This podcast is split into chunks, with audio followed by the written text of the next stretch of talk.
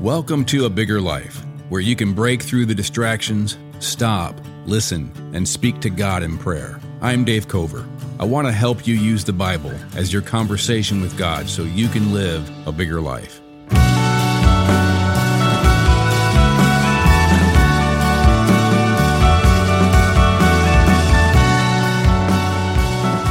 The Christian faith is not just a set of beliefs it's an emotional response. It involves an emotional response. It really has to be an emotional response of an active trust in God's promise. In other words, we can't just live this life where our emotions are somehow separated from our beliefs. They never really are. And so we have to understand the importance of directing our emotional response by our faith, by our beliefs, by our trust in God's promise that looks up and looks forward in our horizontal circumstances. We've been talking about that illustration of thinking of our lives in some sense three dimensionally but the idea that we're thinking of our lives not just on this horizontal level, like a bumper pool table, where we're just sort of being bounced around by obstacles and circumstances, and we just hope everything works out okay. And our emotional well being is dependent upon how those horizontal circumstances are going. The Christian life is much more multi-dimensional than that. We're looking up at the reality of God, and therefore our life has this huge, big blue sky perspective of not just the horizontal, but the vertical is affecting our view of our horizontal lives. And we're looking out, we're looking forward because the Christian life is this much more than just trapped in the moment. It's always looking forward to the promise of God. So, in our last episode, we looked at that first verse in Psalm 108 where David says, My heart is steadfast, O God.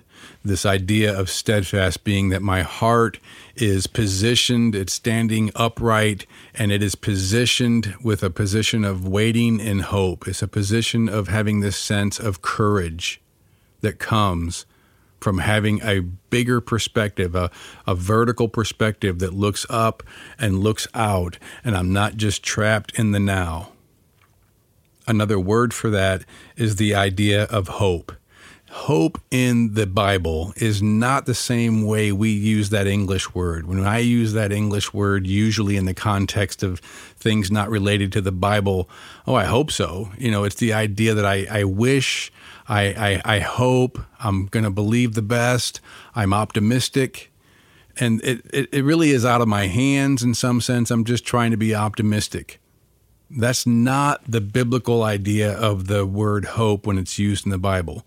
When the word hope is used in the Bible, it has more of a confident expectation to it. It's focused on something that gives us a confident expectation of how things are going to turn out in spite of our circumstances. I have a hope in the midst of circumstances that would otherwise be discouraging, even depressing. So when Paul, the Apostle Paul, is talking in some sense about the practical elements of how to live the Christian life in Romans chapter 8, and Romans chapter 8 is one of these chapters that's full of all kinds of truths that are important for us to understand how to live the Christian life when it comes to this looking up and looking out, looking forward. But he talks about the more personal element in Romans 8:23. He says that we ourselves who have the first fruits of the Holy Spirit. Now that his idea there is the Holy Spirit is the first of the redemption that's going to come. That's the promise of God that already the redemption has begun in our lives. The new creation has begun in our lives because the Holy Spirit indwells us. We are a temple of the Holy Spirit. He says He's a deposit guaranteeing our inheritance to come. And so He's picking up on that idea here where He says, We ourselves who have the first fruits of the Spirit groan inwardly. Now that's a that's an emotional picture. We groan emotionally. We groan inwardly as we wait eagerly. There's another emotional element. To be eager is to have an emotional waiting for something. We're groaning inwardly as we wait eagerly. This is emotional language. It's in a language that causes us to imagine this picture that we are groaning inwardly as we wait eagerly for our adoption as God's children the redemption of our bodies. And so this is Paul saying that the biggest part of our faith is about something that we don't have yet the adoption as being God's children, the redemption of our bodies, this idea of the resurrection, just like Jesus' resurrection, bodies without sin, bodies without corruption, bodies without death and disease.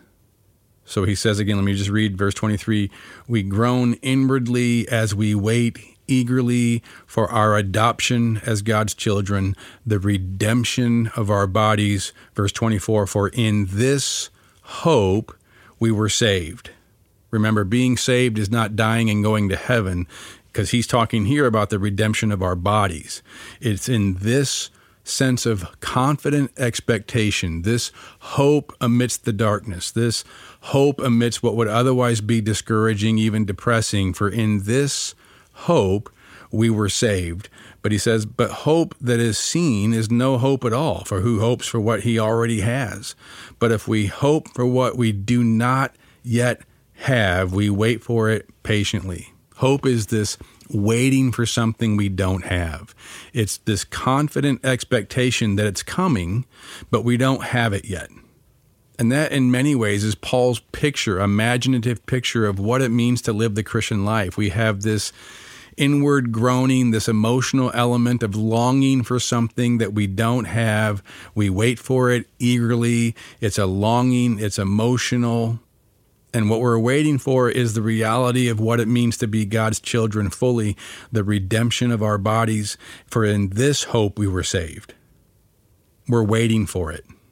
Now, I'm going to read a few other verses, and these are like all these verses are going to be in the show notes. If you can get to the show notes on your podcast app, you can see all these verses and, and read along or have them.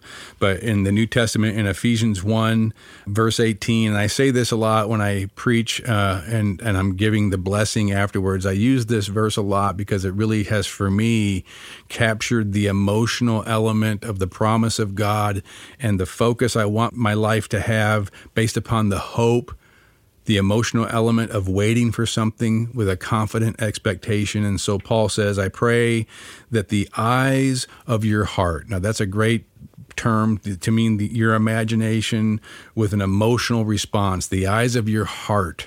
There's an emotional element. There's an emotional kind of knowing something, expecting something.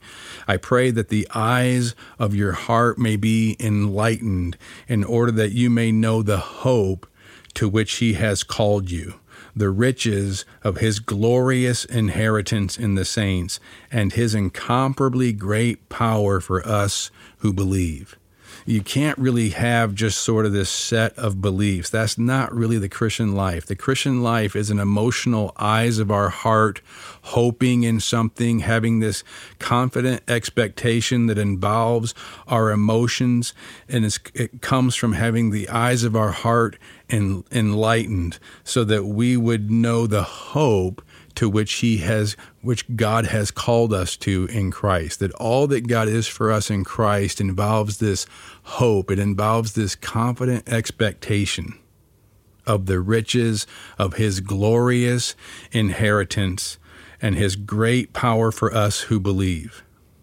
one of the things that happens when we worship God, when we take time like we're doing right now in this podcast episode, we take time to put our mind in God's promise, our mind in God's word, so the Holy Spirit has something to use in our lives as we groan inwardly, as we wait eagerly for the redemption of our bodies.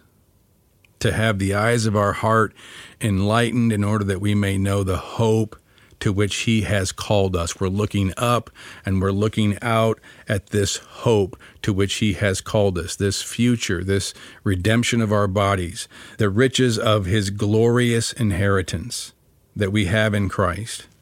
Hebrews 10:23 says, "Let us hold unswervingly to the hope we profess, this confident expectation that we profess. Let us hold unswervingly to that hope. Let us be driven by hope. Let hope be our guide. This hope we have that is eagerly anticipating a future that we know we have. So let me just read the verse. Let us hope unswervingly to the hope we profess, for he who promised is faithful. Our hope is based upon the one who created this universe.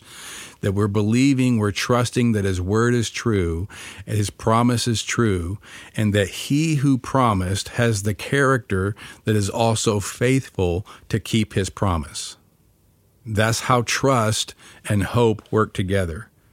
We could say that Christianity is ultimately a promise that we are trusting the one who made the promise to keep his promise, and that that trust is producing an emotional element of hope, a kind of eager expectation of the riches of his glorious inheritance, the redemption of our bodies.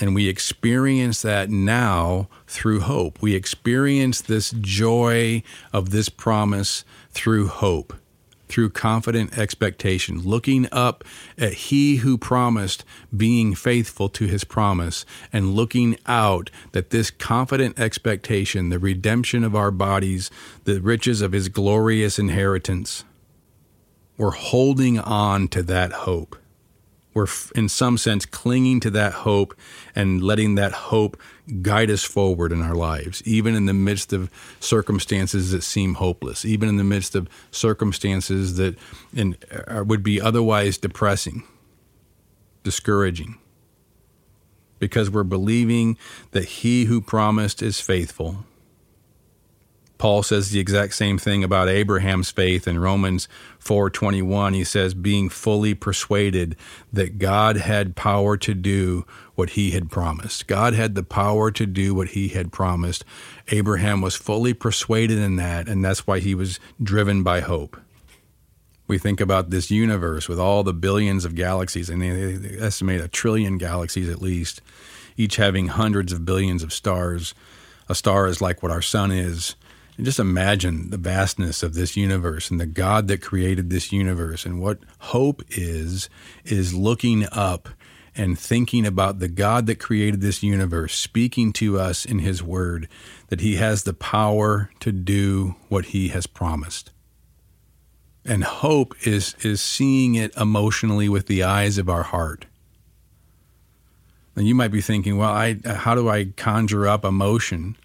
And the, the prayer is what Paul says I pray that the eyes of your heart may be enlightened in order that you may know the hope to which he has called you and the riches of his glorious inheritance. That this is something we pray for. We worship God in trying to have this sense that I need to realign my life with the truth of the universe. I need to realign my perspective with reality. If you're not waiting eagerly it's because you're not thinking about it enough. This is a this is a thing where the eyes of our heart are enlightened as we know the hope to which you were called. Think about the redemption of your body and what that's going to mean in the resurrection when Christ returns. Think about your adoption as his son or daughter and everything that that means. And when Paul says, For in this hope you were saved, this is a hope that the more we understand it, the more we eagerly await it. The more we understand the riches of His glorious inheritance for us, the more we eagerly await it. The more courage we have in our heart to resist the narratives that are trying to steal us from that hope. Because we're believing He who promised is able to do what he has promised. He who promised is faithful. And so Peter says in 1 Peter 1 21, through him you believe in God who raised him from the dead and glorified him. And so your faith and hope are in God. Here's the thing that God has already begun this. Here it all comes down to whether or not Jesus rose from the dead. Did Jesus rise from the dead? Is the witness of the apostles, their witness that they saw him and lived with him for 40 days after he rose from the dead, is that true or are they lying? Did they see Jesus do the miracles that he did? Did they touch the hands and the body of Jesus after he rose from the dead, like it says in Luke? Did they feed him fish and he ate it? All of these witnesses died because they wouldn't stop proclaiming the resurrection of Jesus from the dead. I find it persuasive that Jesus rose from the dead. This is how Christianity even started. You have to have even an explanation for that if you don't believe in the resurrection. How did this whole thing explode like a big bang in human history under the scene? If it wasn't for apostles and disciples that were convinced they saw a resurrected Jesus, not just once, but over a period of 40 days and that the apostles themselves were enabled to do miraculous signs and wonders, raising people from the dead, healing those who had been blind all their lives, crippled all their lives. Peter says it all comes down to believing the one who raised Jesus from the dead. And so our faith, our sense of trust in his promise, and our hope are in God, in the one who is able to keep his promise. So Peter writes in 1 Peter 1 3, Praise be to the God and Father of our Lord Jesus Christ. In his great mercy, he has given us new birth into a living hope. This is a hope that directs our lives, a living hope.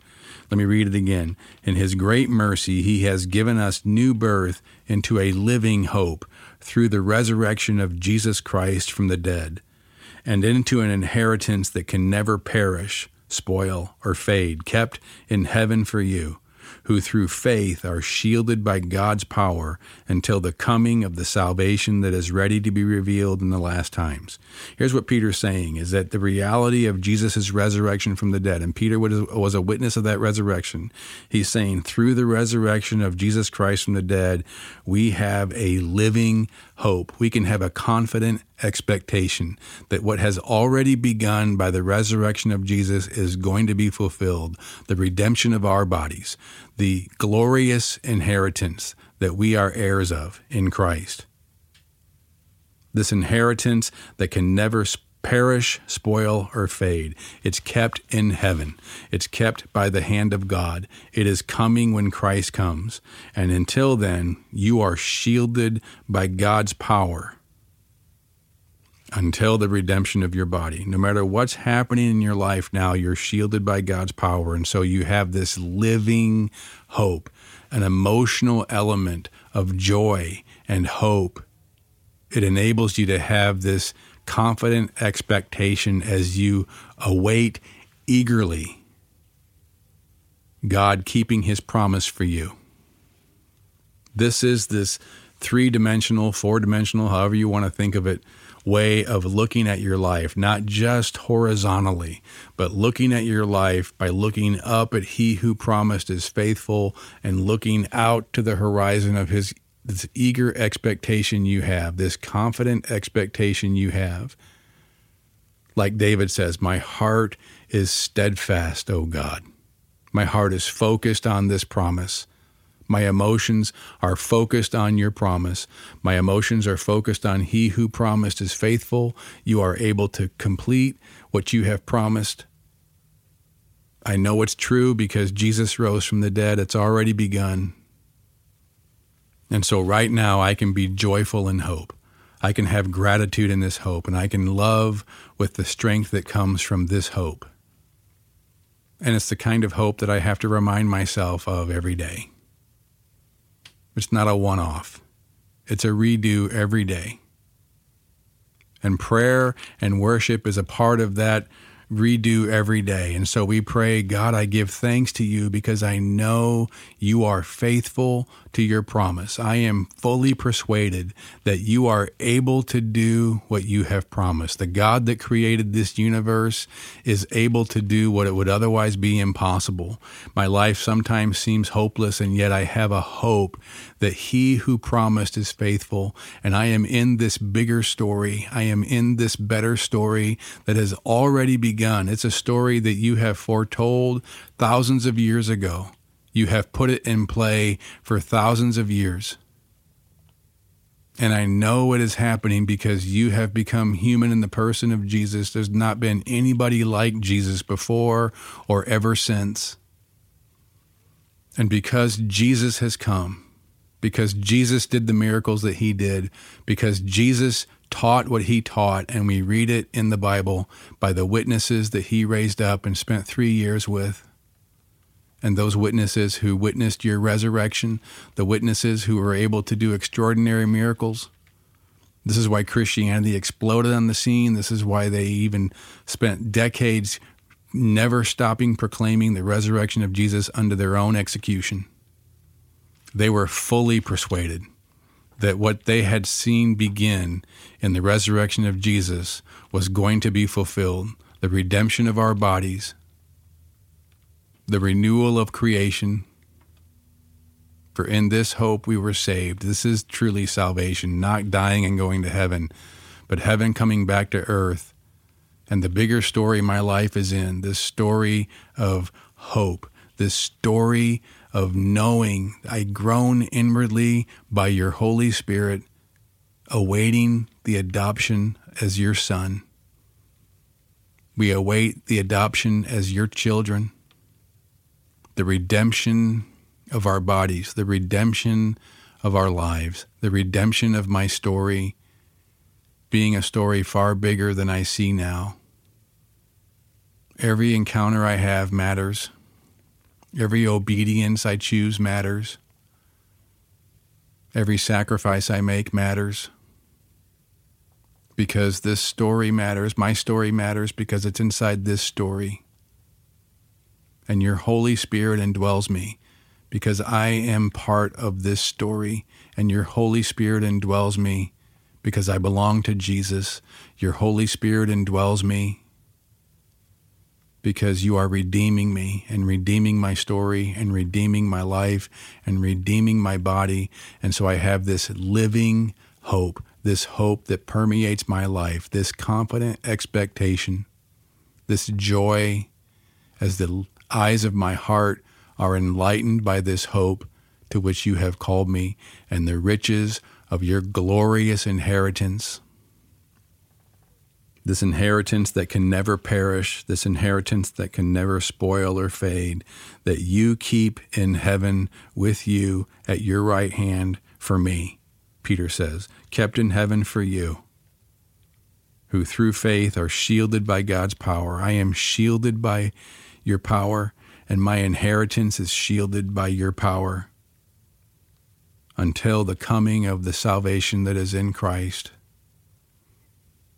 This story is the story everything in this world is in.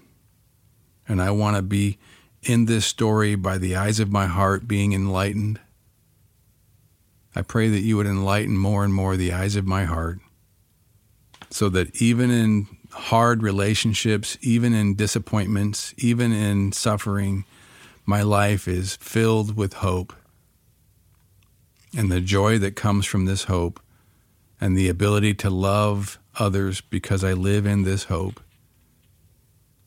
And the ability to have gratitude in difficult circumstances because I live inside this hope. My heart is steadfast, O God. I lift up my eyes to you, and I look out at the confident expectation as I wait eagerly for my adoption and the redemption of my body and the riches of your glorious inheritance.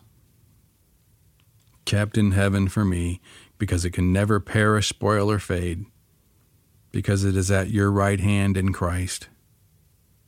And so I am shielded by your power. Nothing happens to me that doesn't go through your hands first. I trust your will for me. I trust your love for me. And I trust you are true to your word and your promises are true for me. And I pray this in Jesus' name. Amen. Thanks for listening to A Bigger Life, a podcast of The Crossing, a church in Columbia, Missouri.